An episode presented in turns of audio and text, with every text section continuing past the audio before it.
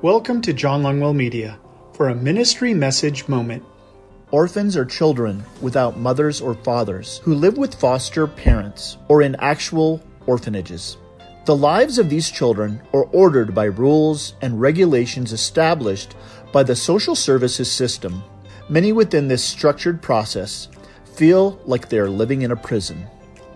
Galatians chapter 3, verses 22 and 24 says, but the scripture imprisoned everything under sin, so that the promise by faith in Jesus Christ might be given to those who believe.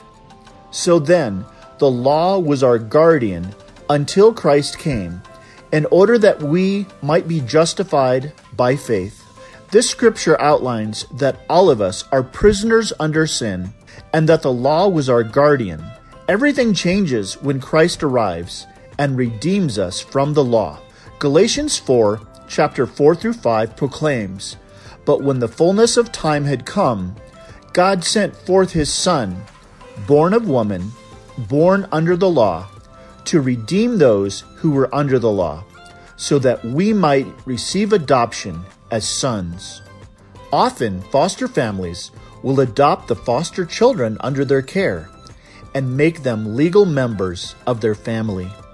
Everything changes for the child when the legal requirements of the law are fulfilled and they go from orphan to son or daughter.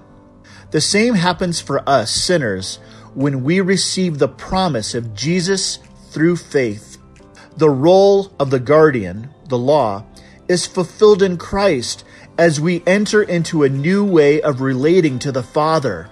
We are now sons and daughters of the King and heirs to the blessing of all eternity. Lord, we are utterly lost without you. We are prisoners of sin and orphaned from our Father. Through faith, we receive the promised gift of eternal life purchased for us by Jesus Christ.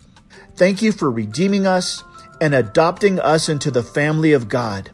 We love you and we pray you would help us to live in this new life of freedom. In Jesus' name, Amen. For more inspirational messages or information about Pastor John Longwell, visit him on the web at www.johnlongwell.com.